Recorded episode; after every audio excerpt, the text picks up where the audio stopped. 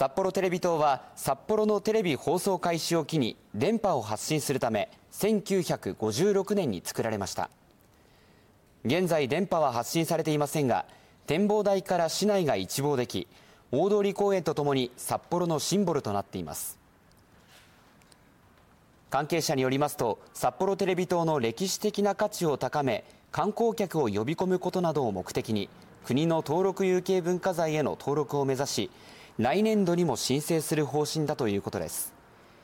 愛知県名古屋市にあるテレビ塔は札幌より2年早く作られ去年国の重要文化財に指定されています。